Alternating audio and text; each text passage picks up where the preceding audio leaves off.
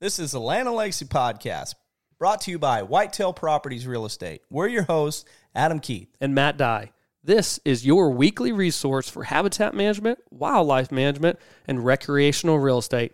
We hope you guys enjoy the show.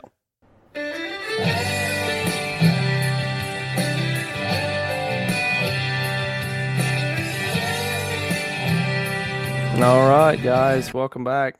Um, man, I don't know about you, Matt, but have you buckled down the hatches or button button up the hatches, whatever they say, nailed down the hatches because it's getting ready to get really, really cold.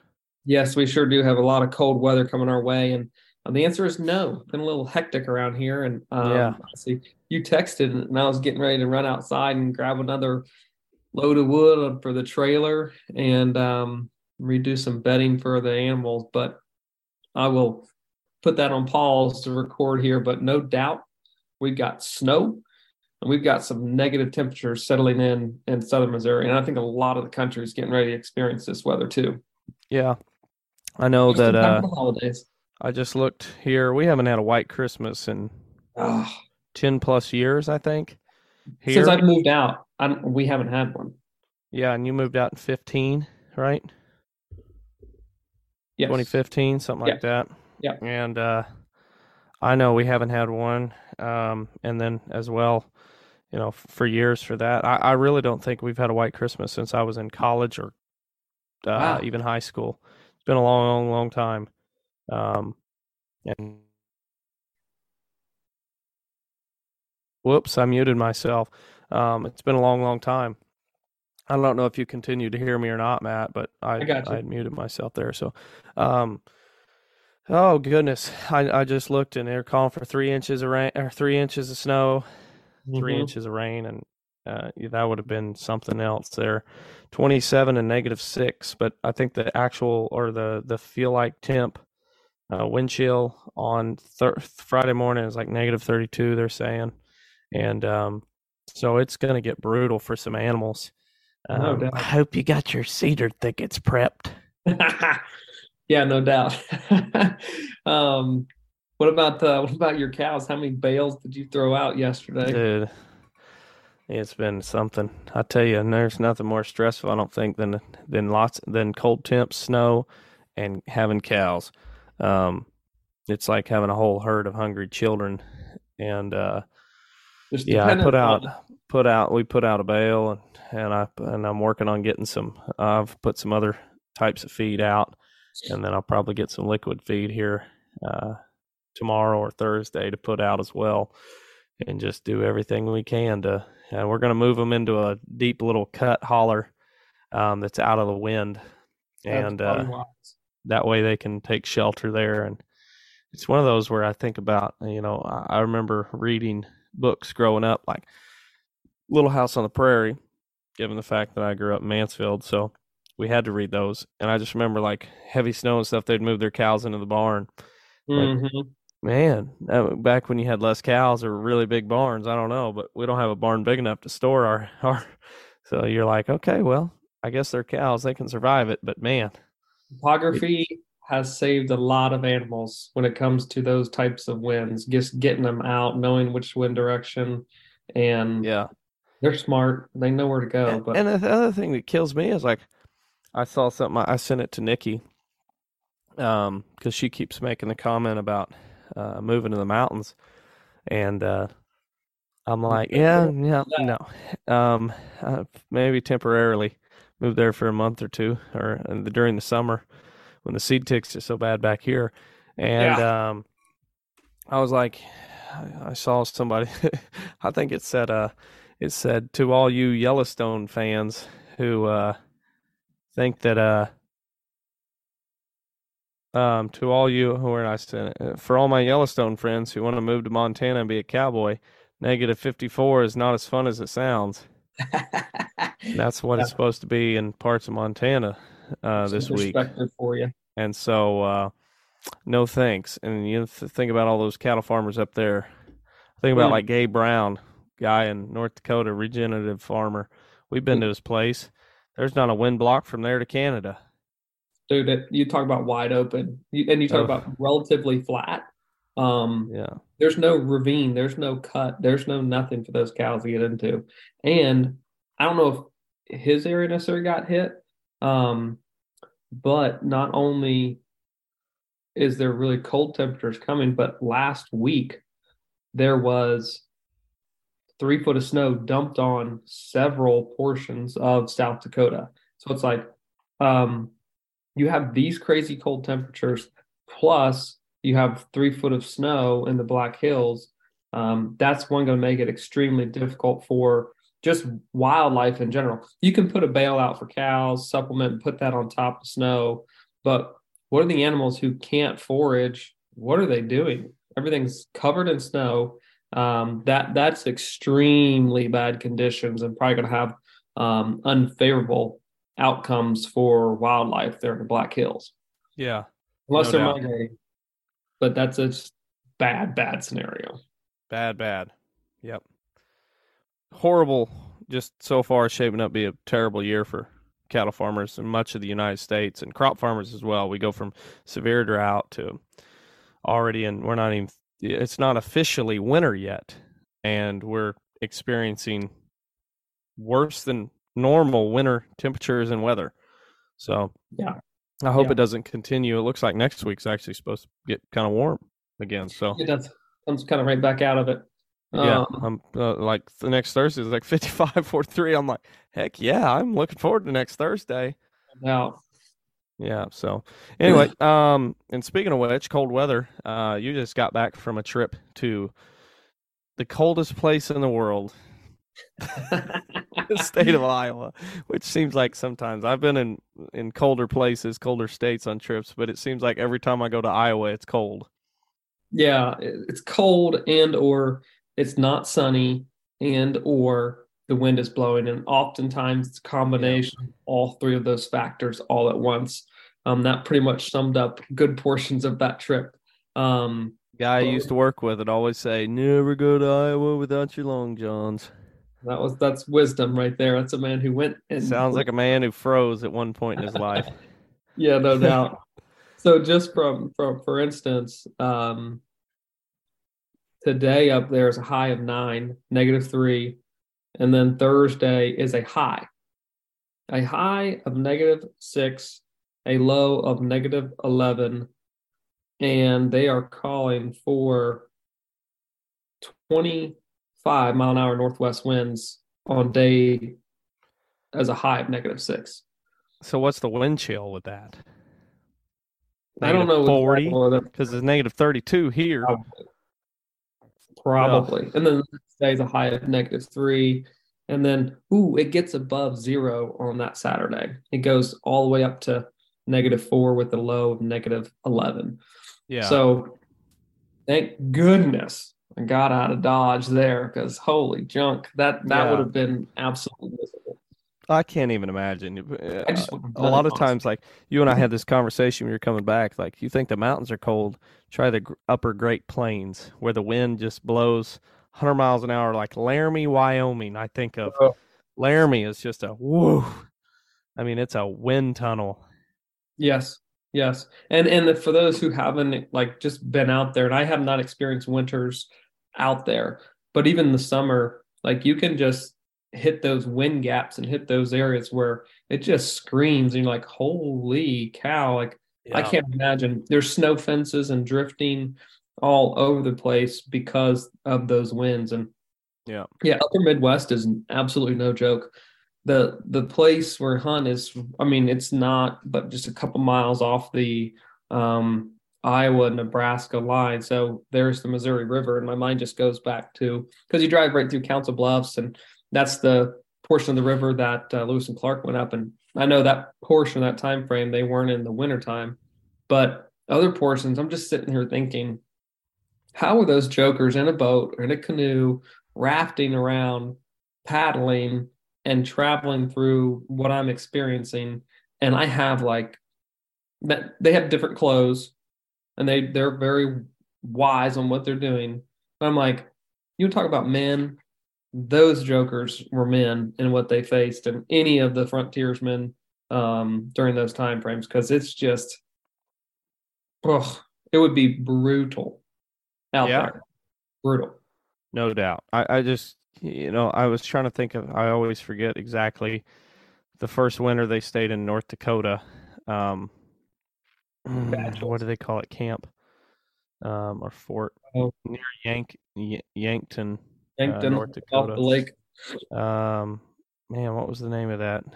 They called it Yeah, Fort gonna, something. you're gonna say it, and I'm gonna say, "Oh yeah, I've seen that on the map. We've driven through that." We drove drove right by it. Yeah.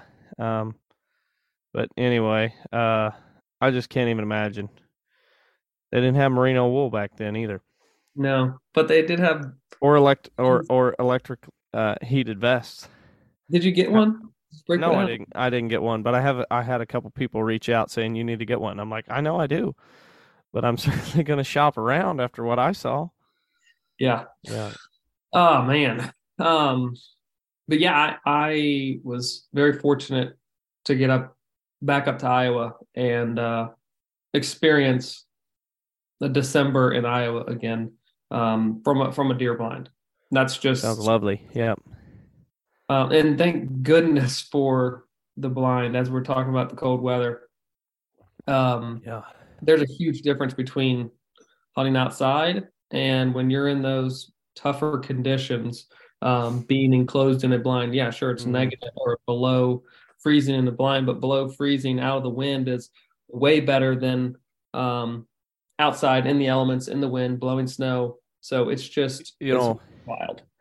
I think of uh, when I was getting my start, really filming a lot of stuff. Um, a friend of mine was working for Mark Drury, and and uh, so I got roped into doing some filming during the late season with them. And he would always say, "Man, I love late season." And I'm like, "Man, it's so cold." And he goes, "Yeah, but it's so much fun." And we would go up there, and I just remember sleep in. So we didn't get up in the mornings and hunt. So we'd sleep in, eat breakfast, then we'd hang out and eat lunch, get camera footage or camera and everything ready, and then we'd go to the blinds early. Yeah. And blinds all had heaters, or we would carry a heater with us. Of course, there was a little bit of snow, so we'd take our boots off and leave them in the back of the blind so we didn't track snow all over the carpet.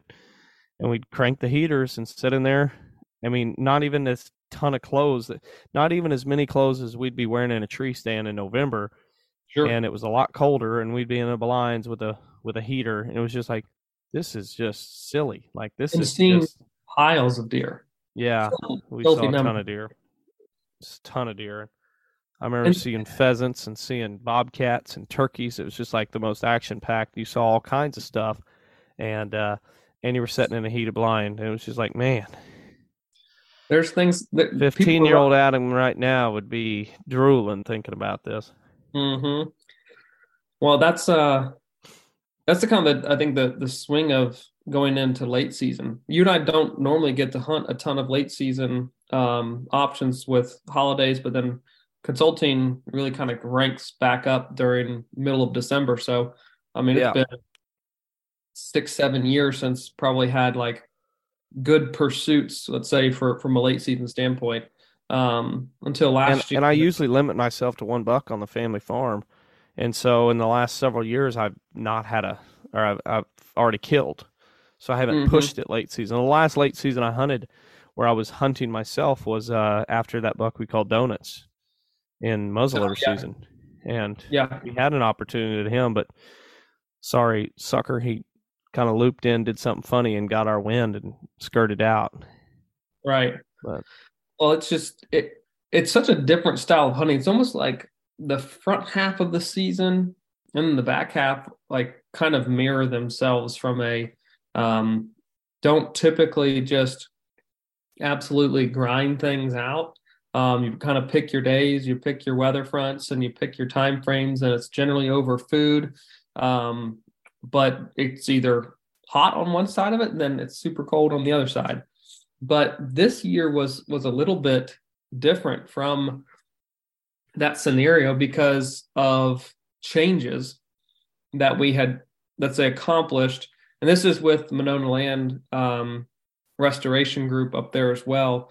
And the work that had been recommended put in place really kind of changed how intense you could hunt this one farm in particular um, and so all in all, it was a little bit more of a grind this last trip than it was the trip prior. Last trip prior was brand new farms purchased in like October. So you hunt it then in December, and you're a lot more observation type sets and evenings. You're kind of like, okay, we can get there. We think that's the right wind to hunt it. A lot more learning scenarios.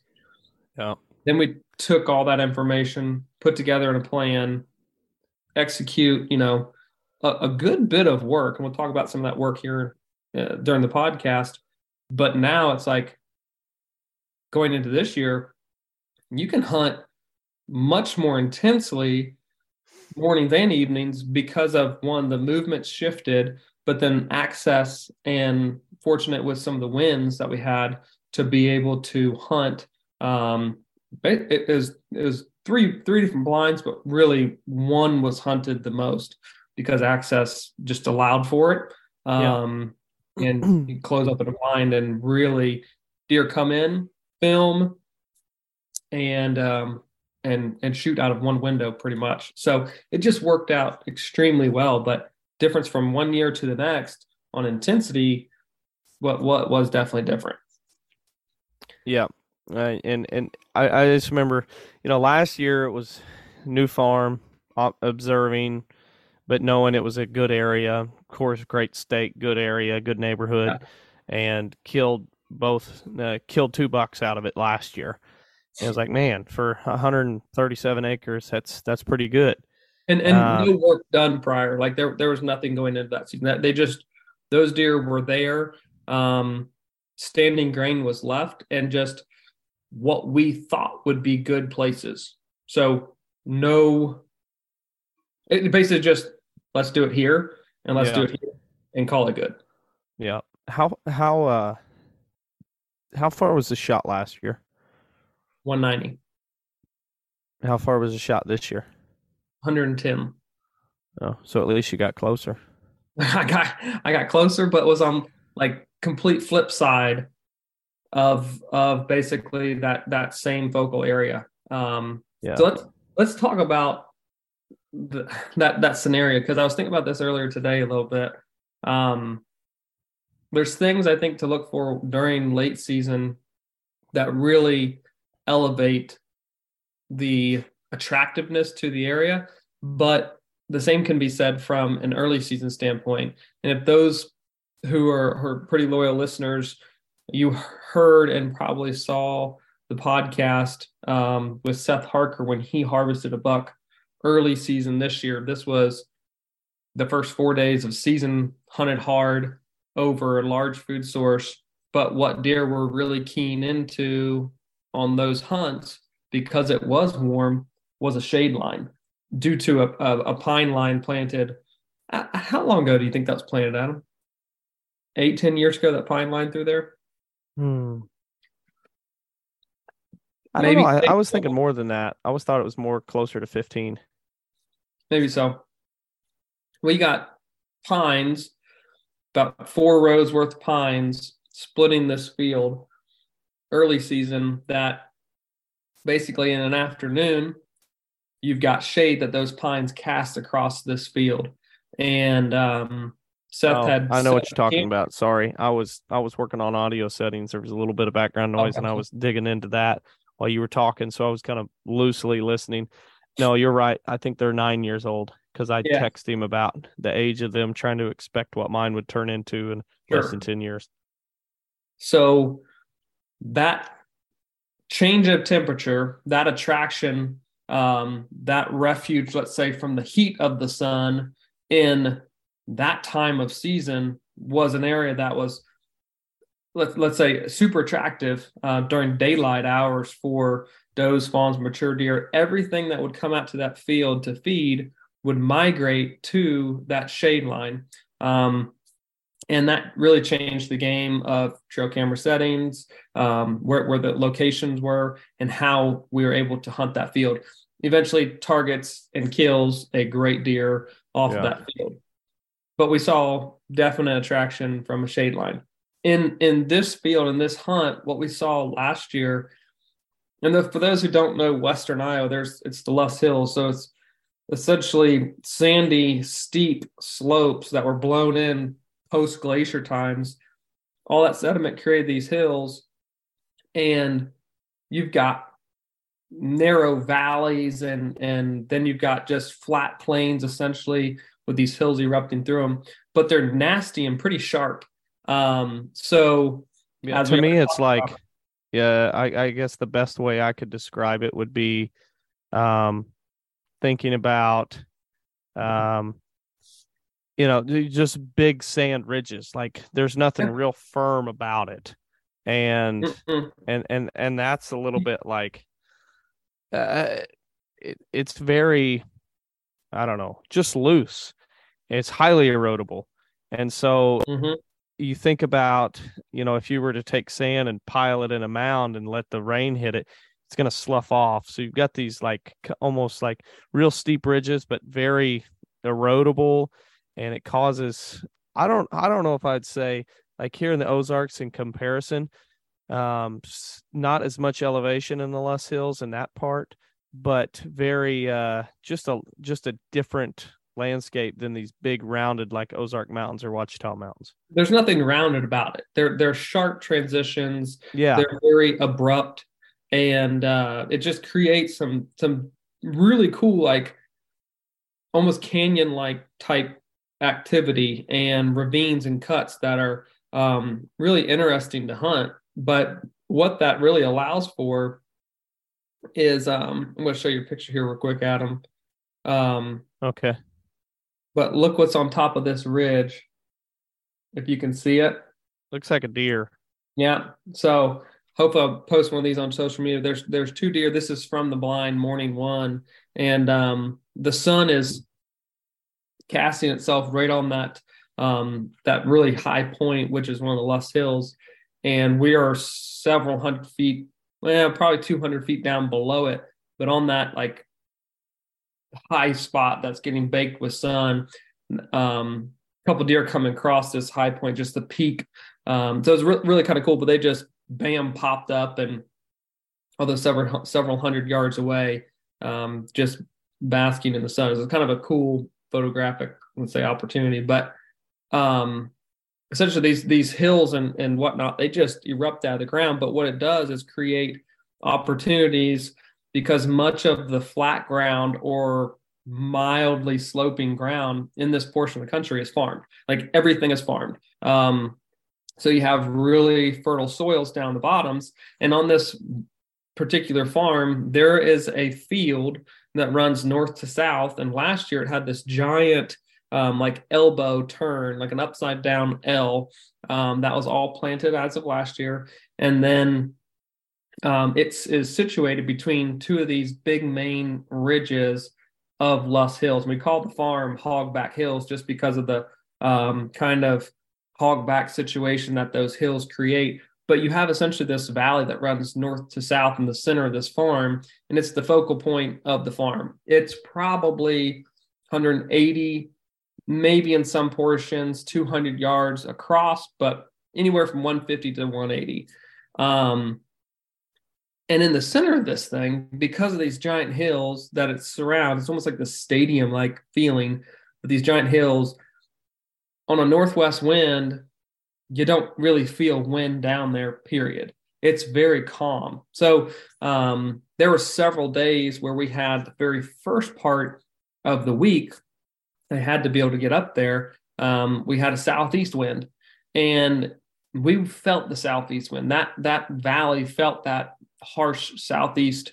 Um, we had some days that were 30 mile an hour winds just blowing hard, and we could feel the redneck shaking the windows, kind of vibrating. And you could see corn that was still standing, just blowing tops. But as soon as that weather changed, middle of the week, and we got northwest winds, not only did we see deer sightings increase because of changes in the temperature, but we saw the corn stop blowing. We saw things just settle down. Just the way that wind then works in the valley with the northwest, super calm. So deer are out of the wind. Very similar to that early season scenario talking about the shade line. Late season, we played that to our advantage, kind of recording those observations from last year and saying, we need grain here and we need it here on this portion of the fields, but it has to be here because that's the most out of the wind spot. And northwest winds are pretty much subtle. You might get a five, eight mile an hour wind.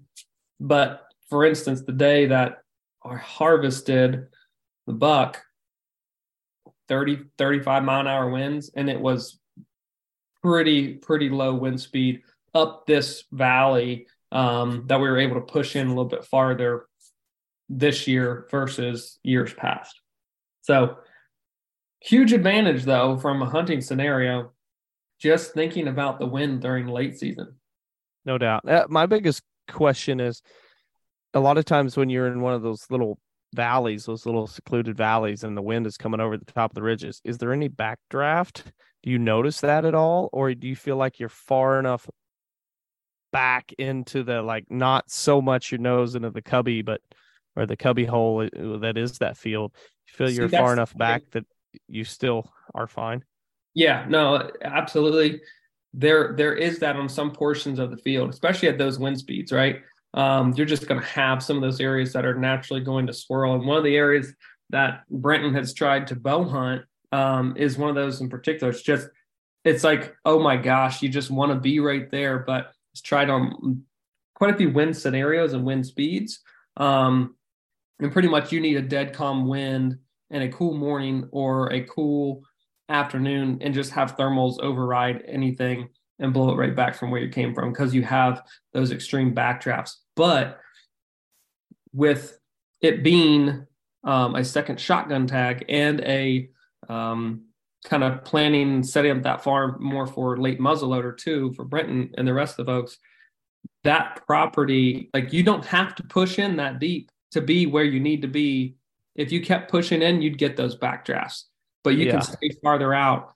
And I mentioned earlier that from from season last year and observations we had last year to this year, that big L shaped tillable field, um, although the income is really nice to consider from a deer hunting perspective, that elbow back in there was one impossible to hunt, impossible to access, but deer staged back there, like what we saw from last year's um, observations, so much. I mean, it was just you want to talk about even more out of the wind. It was like that would be awesome, but you could not get back there. I tried and tried to think and make it work, but it's like you if if you try and make that work, you're just going to blow everything else out. Let's just consider taking that out of production pulling all that movement forward, not letting them feed their way to you, but just get up out of it, get to the food faster, and get to where you can actually hunt, observe, and have these shots that are then within range. So mm-hmm. essentially, that's one of the big changes that happened too. And as a result of that, the deer movement was super consistent from day to day, but all of it from where we moved this blind into was all within range. Like 250 yards and in, it was on the money. Like every every deer that we pretty much could see from that blind, and we could see a good ways in several directions, would be at some point within range. And that was a humongous, let's say, advantage and change from last year to this year considering last year was just that kind of learning year. We learned a lot and we were successful, but the consistency of man, I, I hope these deer get to us compared to well, from last year compared to he'll show up here on time or he'll get to within range because I just spotted him there. He's coming out, boom. And it was just super, super consistent. So to see those changes that were implemented from last year to this year yeah. was really awesome. Really awesome. Yeah. What a difference. Uh, just a little bit of a, you know, a well laid plan and a little bit of the implementation being done can do to movement and success. Now, the success was had last year, even without anything. And yeah. that's where, like, I look at that's like, it, it, it's Iowa. Like, yeah. big portions of Iowa, you can have success without doing anything habitat wise. You just, they're there and Like- that's why so many shows are based out of Iowa. It's It- your your uh, hours in the stand can be drastically cut compared to other other states where you may have to put in a lot more hours in a stand Mhm. to to kill. I Yeah, that, for that that is rather not filming shows in the Ozarks. no doubt. But that I mean that's the point though of this is is you can take a really solid property and lay out some intense management on it, do work even in a year's time frame and see Yeah. changes and, and observe changes. And um yes, last year tags were filled, this year um tags were filled, but like at the end of the day, it's not just a measure of success whether a tag was filled. It's how are these deer operating on the property? How are they moving? Has that changed? And yeah, for sure. And it wasn't just, let's say, that uh, portion of the field being taken out of production. There was a field beyond where we were hunting on the very north portion of the property. And a lot of this property runs north and south. Um, so that last year had been um, a, a tillable crop, right? It was corn last year, corn again this year. Excuse me, corn last year. We made Yeah. the change this year because we wanted more of that movement in that valley that could be hunted um, much more easily and, and accessible. We didn't have to push through three quarters of the farm to get to that northern field. We said, let's just put that. We'll still have income out of that field, but let's put that in early season scenario and not have that as a late season forage to um, slow deer down as they get to let's say the standing grain where they could be harvested and hunted much easier so that was then put into alfalfa and um, the amount of activity back there in a late season december standpoint was we weren't even like let's say questioning do we need to go back there it was if you saw deer they're passing through like they were headed to the standing grain so Yeah. Uh, from a late season standpoint, it was like, okay, check box on that too, like changing the food um, scenario on, on that portion of the field definitely helped. And then we cut in, let's see, one, two, five bedding thickets, I think, um, in, in the early April timeframe. That also tried to facilitate way more movement on the south end of this property. Um, we saw it on trail cameras throughout the um, uh, throughout the fall. October, November was silly from a consistency standpoint. Going into the week of of hunting the second shotgun up there, there was oh gosh, three to four bucks. Are like, okay, those they step out.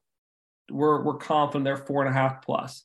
But the thing about it was they were so consistent during the rut during November timeframe on the cameras from where we anti- we changed things, anticipated movement, um, shifting, and then placing cameras at. It was it was daily that these deer were on camera. Of course, some at night, um, but a lot of daylight photos and and having exact bedding locations. Even though I wasn't necessarily hunting that type of um, movement while being up there, we still experienced and saw it on camera. So that then translates still to some key points where deer were coming in and out of hitting that standing grain when I was up Mhm. there. So Hmm. whew, it was it's just really fun to watch something develop and change and know it's headed in the right direction. And seeing something that was like really good and solid to something that's like we made the right swings. Like we we changed things. Possibly it wouldn't have surprised me if let's say none of the habitat things were put into place in the last year. Mm-hmm. Still could have gone up there and been successful. I'm confident like that that's the the importance let's say if you're looking at property of buying the in in the right neighborhood right um the farm is good Yeah. but we're making it But great what one year you know, what are some of the price per acres that, that are happening in that part of the world?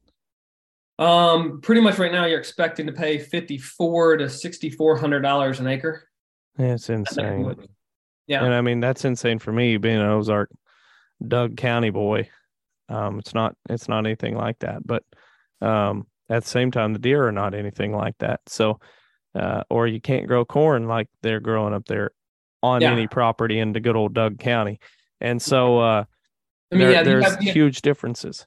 you have definitely uh definitely differences on on your income your roi um what what you can do there from that standpoint but um it, it's it's just it's in the right stuff and and i have you know how there's that boone and crockett map adam um, that everyone just oogles over and looks at and whatnot? Or like they always try and base it off of like crop and ag. Um, Yeah. I, I would love to see someone take that same map and on on like talk about the terrain features that are in the areas that big deer killed at. Because Yeah. because there's a strong correlation to areas that have let's say a lot of turbulent winds a lot of um a lot, lot more let's say topography features that are sometimes more difficult to hunt. Deer know how to survive in hills? And a lot of people don't know how to hunt in hills so that makes a situation where deer get old. Like you think about buffalo county wisconsin. Um if anyone's been to buffalo county you know there's some hills there. So it's just it's funny how these areas that um have those type of terrain features generally have really good age structures you take that and then you put it on top of iowa those regulations too. So you have like the western side of Iowa and the Loess Hills, and the northeast corner um, along the river bluffs up there. Man, it's just crazy how old and the age structure that those regions of the state get. Mm-hmm. Yeah. I can't find a recent one. Um a recent Boone and Crockett map, but um I I I know that that whole overlay just kills me every time I see it cuz it's like honestly I see it in a presentation I just like, "Oh lord, where are we going with this?" I I'm on the edge of my seat. Tell me more. Yeah, right. Uh, Yeah. Adam, I'm going to send you a picture. I meant to to send it to you and Chad. Um, I got sent to me from a client the other night. This is in the northeast portion of Iowa, so you'll know who uh, who this comes from. Yeah. But I just want you to look at the number of deer in this field, and this is late season Iowa. oh my um, gosh. that is stupid. Yes. Yeah. I mean, I, I would count Standing beans. podcast, but I can't. And that that were fenced, and then two or three days later, uh, two or three days prior to this photo were taken was taken down. But How many deer? Who's actually sat down and counted that? I don't know. I don't have enough fingers and toes um, to do that right now. But um, not surprisingly, uh, the gentleman's wife harvested a great buck um, there like two nights ago. So I got over 40 just in a real rough off of trail camera image, Yeah.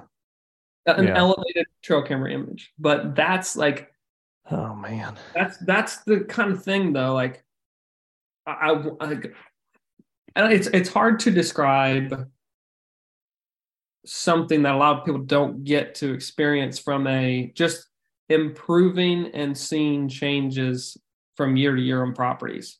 Yeah. It's almost like it's too good to be true, but it's just not. Like I, I it- was going to say in in keeping in a festive with the festive times this is the week of christmas which we should say merry christmas to every Merry listener out there. Very merry christmas. And um, we hope you guys enjoy your time with your family and friends and kids and anyone else you're going to enjoy this uh, wonderful most important holiday second most important holiday of the year. And uh, number first being easter of course.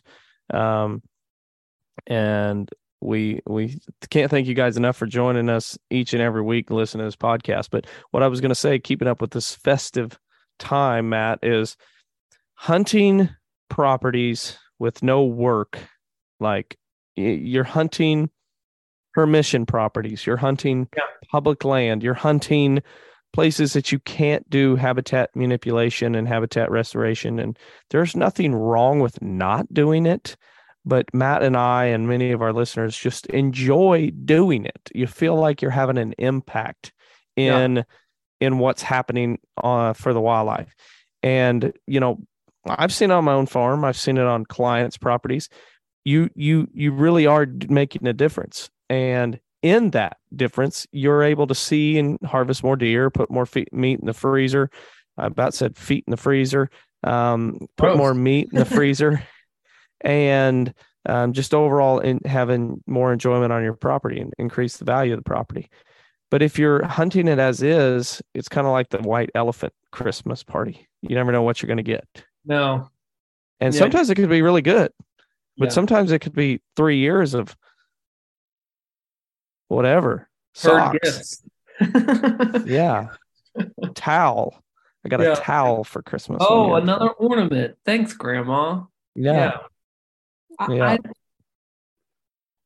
it, not not like everything that you it's it's not like okay most properties like every region i guess what i'm trying to say here is every region is going to have a different response and how fast things can change hmm and how fast things can improve.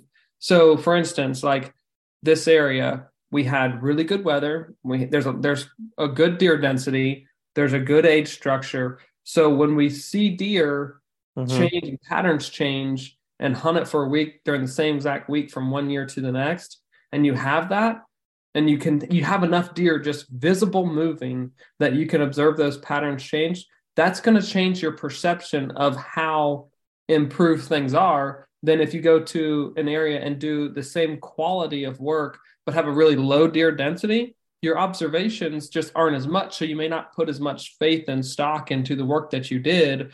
But as long just keep in mind wherever you're at that your expectations there is some relativity to that.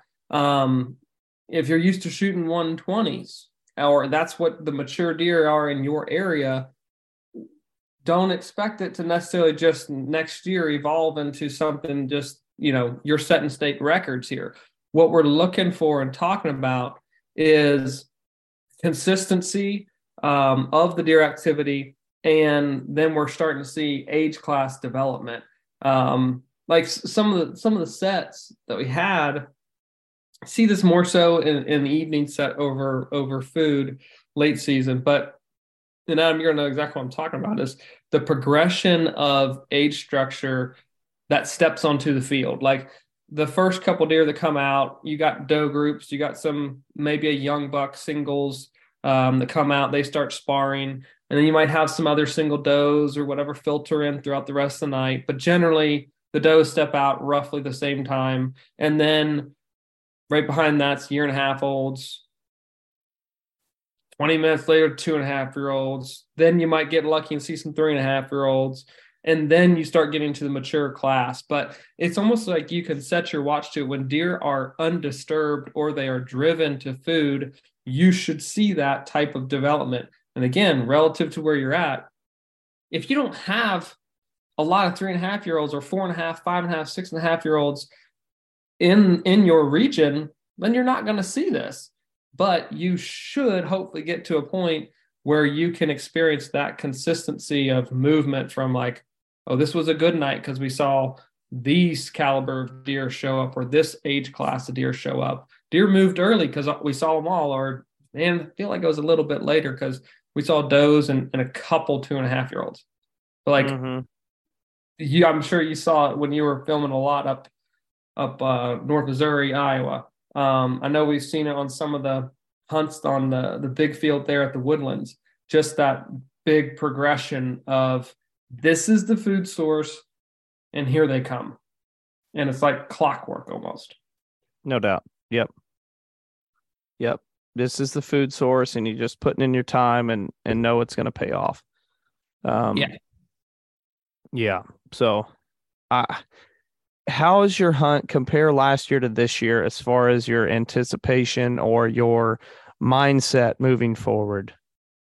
um i was i was definitely anticipating that that hunt throughout the whole year like i i knew that based on last year and then watching not putting any pressure on that farm or or, or brenton you know he bow hunted several times when his time would allow but minimal pressure on that property. Um, and seeing through the months of October, November, early December, the deer activity, it was it was just a matter of time before one of those bucks showed up on the field. And most most times, right, you, you're coming out of the rut. Most everything has been harvested from late September till late October, grain wise, right? So a lot of the other fields are depleted from a corn standpoint of, of what's left over, or it's just not nearly of attractive or easy. So if you have areas or portions of standing grain, um, then you can see phenomenal amounts of deer. So we had all those things. And then looking forward to it was like, okay, we're going to get cold. We have the weather on our side. Um, so I had really high expectations. And truthfully, I thought, I thought honestly, I thought it was going to be one day in the stand, and I think it would have been. Don't know, but first morning in, we saw. We get to go into this hot topic, don't we? We get to go into this hot topic, um, because it, it is it is relevant. I, I mean, I think there's. it's people... too relevant. That's why my blood pressure starts to build whenever this gets brought up. um, but morning one of the hunt, there was a, um, a one of the big mature deer, one of the the the four that we had targeted, um, steps onto the field. Now he's at 375, 400 yards because morning one we stayed farther back, and we're like, let's just observe. See something in range, fantastic. But I just want to see what the field's doing um, and that interaction and movement of deer, so we kind of have a better game plan of what we do during an evening hunt. So deer yeah. shows up 400 yards away, goes beds up on a on a ridge, and we're like, fantastic! Like you're probably going to be bedded within 200 250 yards of the field. Um, this is this is literally wonderful. But then we begin packing up, and um, the dogs began to run and they're running deer literally all morning long from from 10 o'clock on till sunset that night we heard dogs barking at least every 10 minutes. And it was 360 around us. Some of course on that farm we saw deer starting to um, get bumped and moved around from these dogs. And didn't know whose they were at the time talked to other hunters, um, neighbors, and uh, they've experienced much of the same. Lo and behold, it is a neighbor mile and a half, two miles away, and they these are specifically um, dogs to run coyotes. Kind of a thing up in Iowa in that portion of the world is um, running coyotes. So these dogs are greyhounds and they know how to run. So it's not like, hey, you're this dog bounced a deer and it just popped over to the next ridge. We're talking running for hundreds and hundreds of yards, if not thousands of yards, because it's just you can hear a dog faintly. He's getting closer and closer and closer and closer, and then wham, here it is. Mm-hmm. Awful scenario. So were they really running coyotes or were they running deer? Oh, we're running deer. Yeah, I mean that, that that's what they that was their purpose from the landowner was they were coyote dogs. Like that was his thing. Yeah. Um, but no, absolutely not. They were they were thousand percent running running running deer, and um, kind of a uncontrolled situation of many people were were had seen and dealt with them other portions of this um, the hunting season this fall, and yeah. um, so anyhow, massive massive disturbance from uh, just consistency of behavior activity. Had no idea, honestly, what to expect for the rest of the week. So it was really kind of a, a gut punch of um, here's a fantastic morning. There's one of the shooters. The weather's going to be good.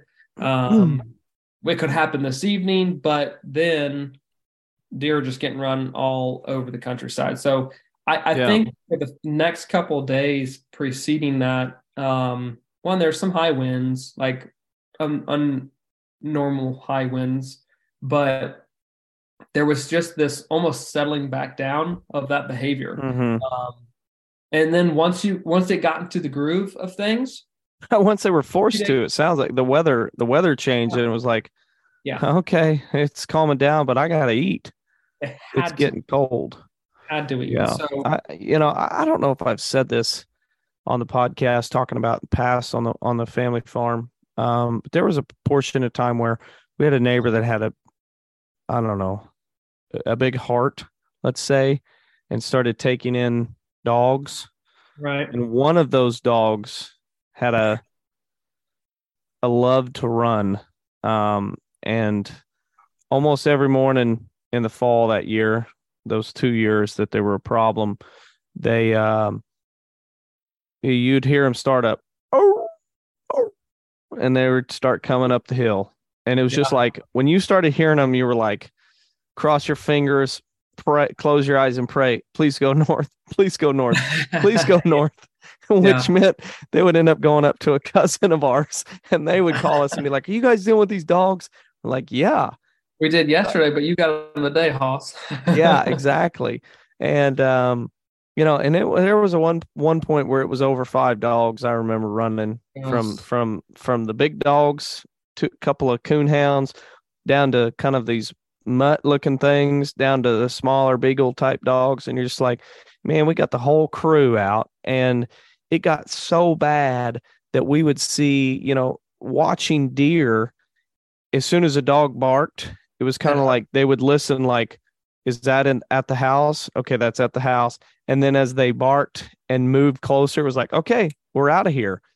Um, this is not, you know, um, the the immense pressure that those dogs were putting on the deer herd, our local deer herd, was just, just it was unnecessary. It was, and and I know there's dog lovers and and people that you know, b- b- but the difference between a pet and a dog running deer, like that's just like it's not for sport. It's just doing it for the sake of doing it because it's a dog and it enjoys it.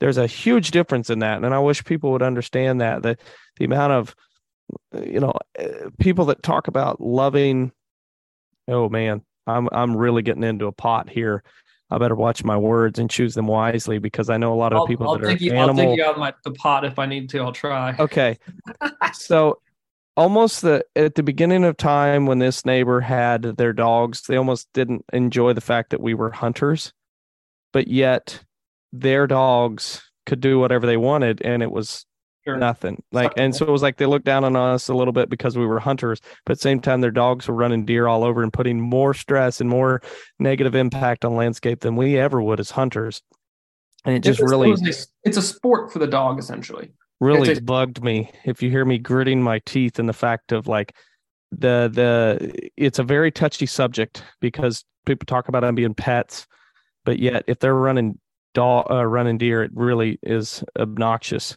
and that's just not the impact uh just with deer it's many other animals so um Yeah. there's my soapbox rant and i better get off of it before i get canceled Yeah, there's a lot. I mean, there's a there's a lot of undue, unnecessary stress um, placed on deer when there's dogs. For Um, example, when you told me, I'm going to really get rant ranting here. When you told me that dogs are on the place, I was highly irritated for you, for Brenton, for everyone involved because I know I haven't seen the 137. That's kind of your project, but I know how much time is committed to restoring that landscape, to improving that farm, to making it better for some jerkwad, if you if I can say that, to just let the dogs run loose and Yeah. completely put that negative impact on the whole landscape. And it's like you you just of all the time um cutting and restoring and and food plots and blinds and all the money invested to have some disrespectful person think it's no big deal to let them run through there. It just man it irritates me. And i get so irritated for our clients whenever they say hey um you know i had i had this message come in this week so it's been on my mind a lot. Um how is your work and all this stuff and all the bedding thickets work whenever dogs are involved? Well what are you asking? I mean because if you're asking me if dogs can run through the bedding thickets will the bedding thickets continue to work? No not like they would if they weren't dogs. And I, I think I think the big thing is we have to identify pressures pressure. And and and like you can look and watch deer behavior in and around dog activity and realize hey there's a negative impact. That's non-negotiable. Everyone can agree on that. So if you continue to place that negative association um, in relationship and you continually apply that pressure then it's going to negatively impact. It's going to increase stress load. It's going to um, cause deer movement out of the area. Yeah totally. It's going to it's going to um, I, I, can't think of the right word here a little lack of sleep but like it is going to dissipate or, or disperse there we go disperse the mm-hmm. deer activity from that area whether it's yeah. good quality cover or not and and no that like there's a lot of places and a lot of things um, that are in your control when it comes to private land ownership and producing quality habitat to have it disrupted um, by by things that are, are you know very difficult to change and have an impact on. Um, no I had a I had a client um, text me about you know situations in in another state too, and they have regulations that um, you know are, are are different, and every state's different. But it's like just think about scenarios of like we all know that feral cats are an issue with wildlife and their association to ground nesting birds. Like that's research that's studied, that's produced. There are very large, um, you know, issues with the consumption, right? And then there are things like feral pigs that are also very. Did you, know, did you see that new research or that stuff they posted on social media this week talking about feral pigs and their impact on uh, on not on on the native ecosystem and just game and non-game species. It was just like no, basically uh, an impact of of a uh, just a negative impact on everything. Right. And so it was like every time you place a non-native species that has a, you know, you know, uh, like a pig has a pretty big impact. Cats have a pretty big impact. It seems like everything that's non-native will have a pretty big impact, whether you think it does or not. Mm-hmm. And a running dog is not like a coyote, and I'd hate when people try to compare the two.